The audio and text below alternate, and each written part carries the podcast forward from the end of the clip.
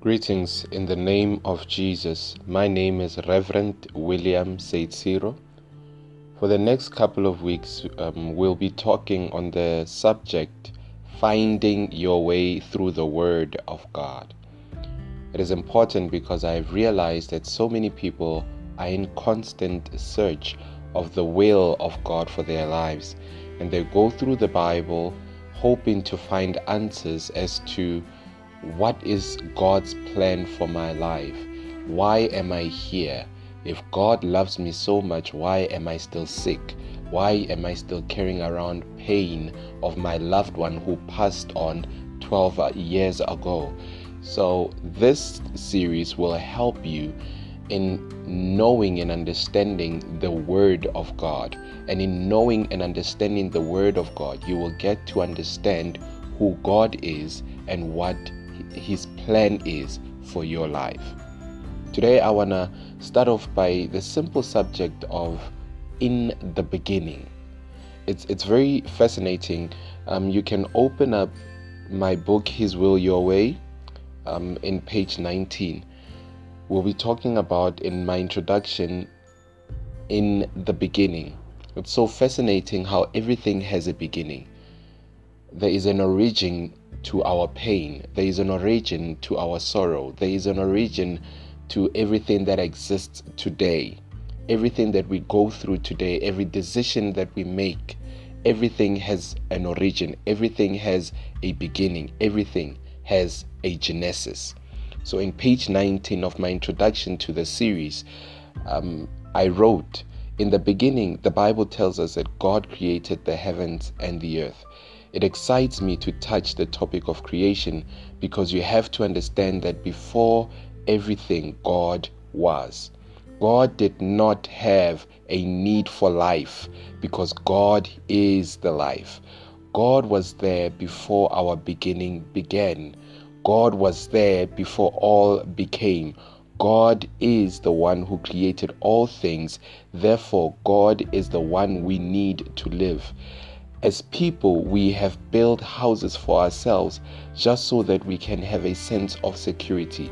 Perhaps we fear that someone else has power over us, and that makes us feel insecure.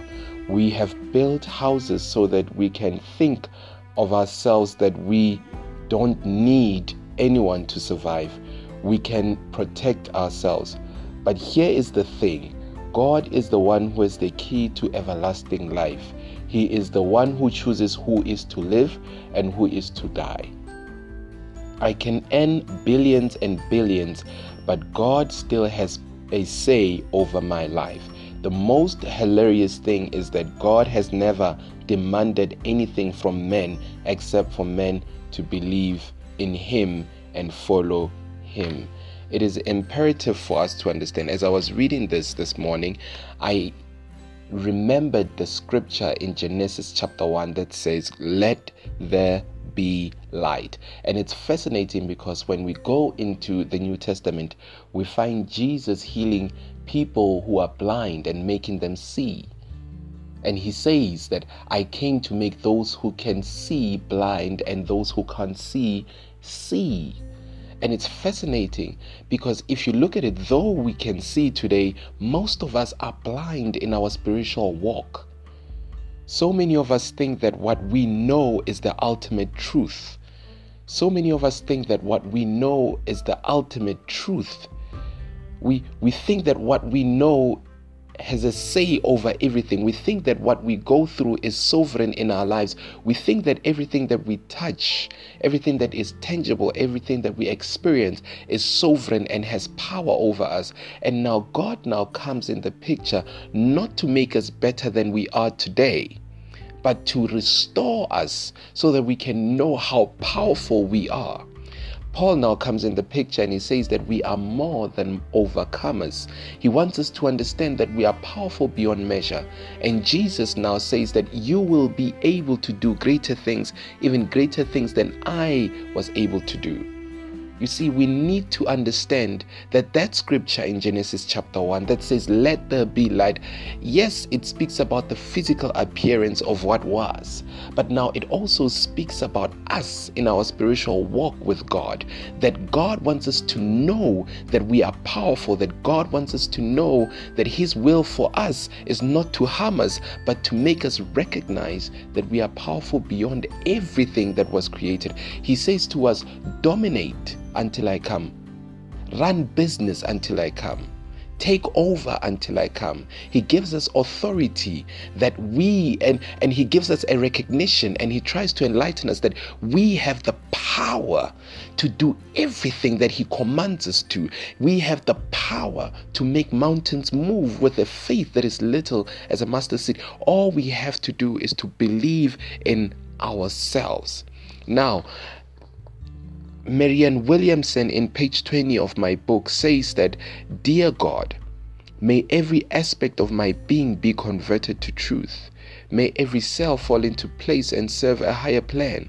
I no longer wish to be who I was, I wish to be more. It is imperative for, under, for us to understand that God wants us to be more more than overcomers, more than better, more than healed. We want us to be more because He designed us to be greater than anything that He has made, greater than all the creatures of the world, greater than the mountains, greater than the seas, greater than the storms of life. God created us to be more. His will for us is to dominate, His will for us is to be greater, His will for us is to be more than better. Logic sometimes makes us think that we know better. We think that everything that we know is our ultimate truth. Emotions sometimes. Our generation is a generation of feelings and we judge the works of God according to how we feel. I believe, I'm in page 20, I believe that in our deepest selves there is a certain longing. We long for the presence of God. We need Him. We sometimes hide in our wealth, in our pain, in our logic or emotion. But deep inside our hearts, we know that there is something or someone that we need. This morning, I encourage you to sit down and meditate on the word of God. Meditate on this introduction. Meditate on 2 Timothy chapter 2 verse 15. Um, be diligent to present yourself approved to God as workmen who does not need to be ashamed accurately handling the word of truth. I want to invite you to devote your, your day to God. I want to invite you to devote your day to understanding and finding yourself in the Word of God. Please, if you don't have the book, get it because for the next four weeks, we'll be dealing from my book, His Will Your Way, and we'll be talking from the title Finding Your Way Through the Word of God. I hope you're learning something new and I pray that may every aspect of your being be converted into truth in the name of Jesus.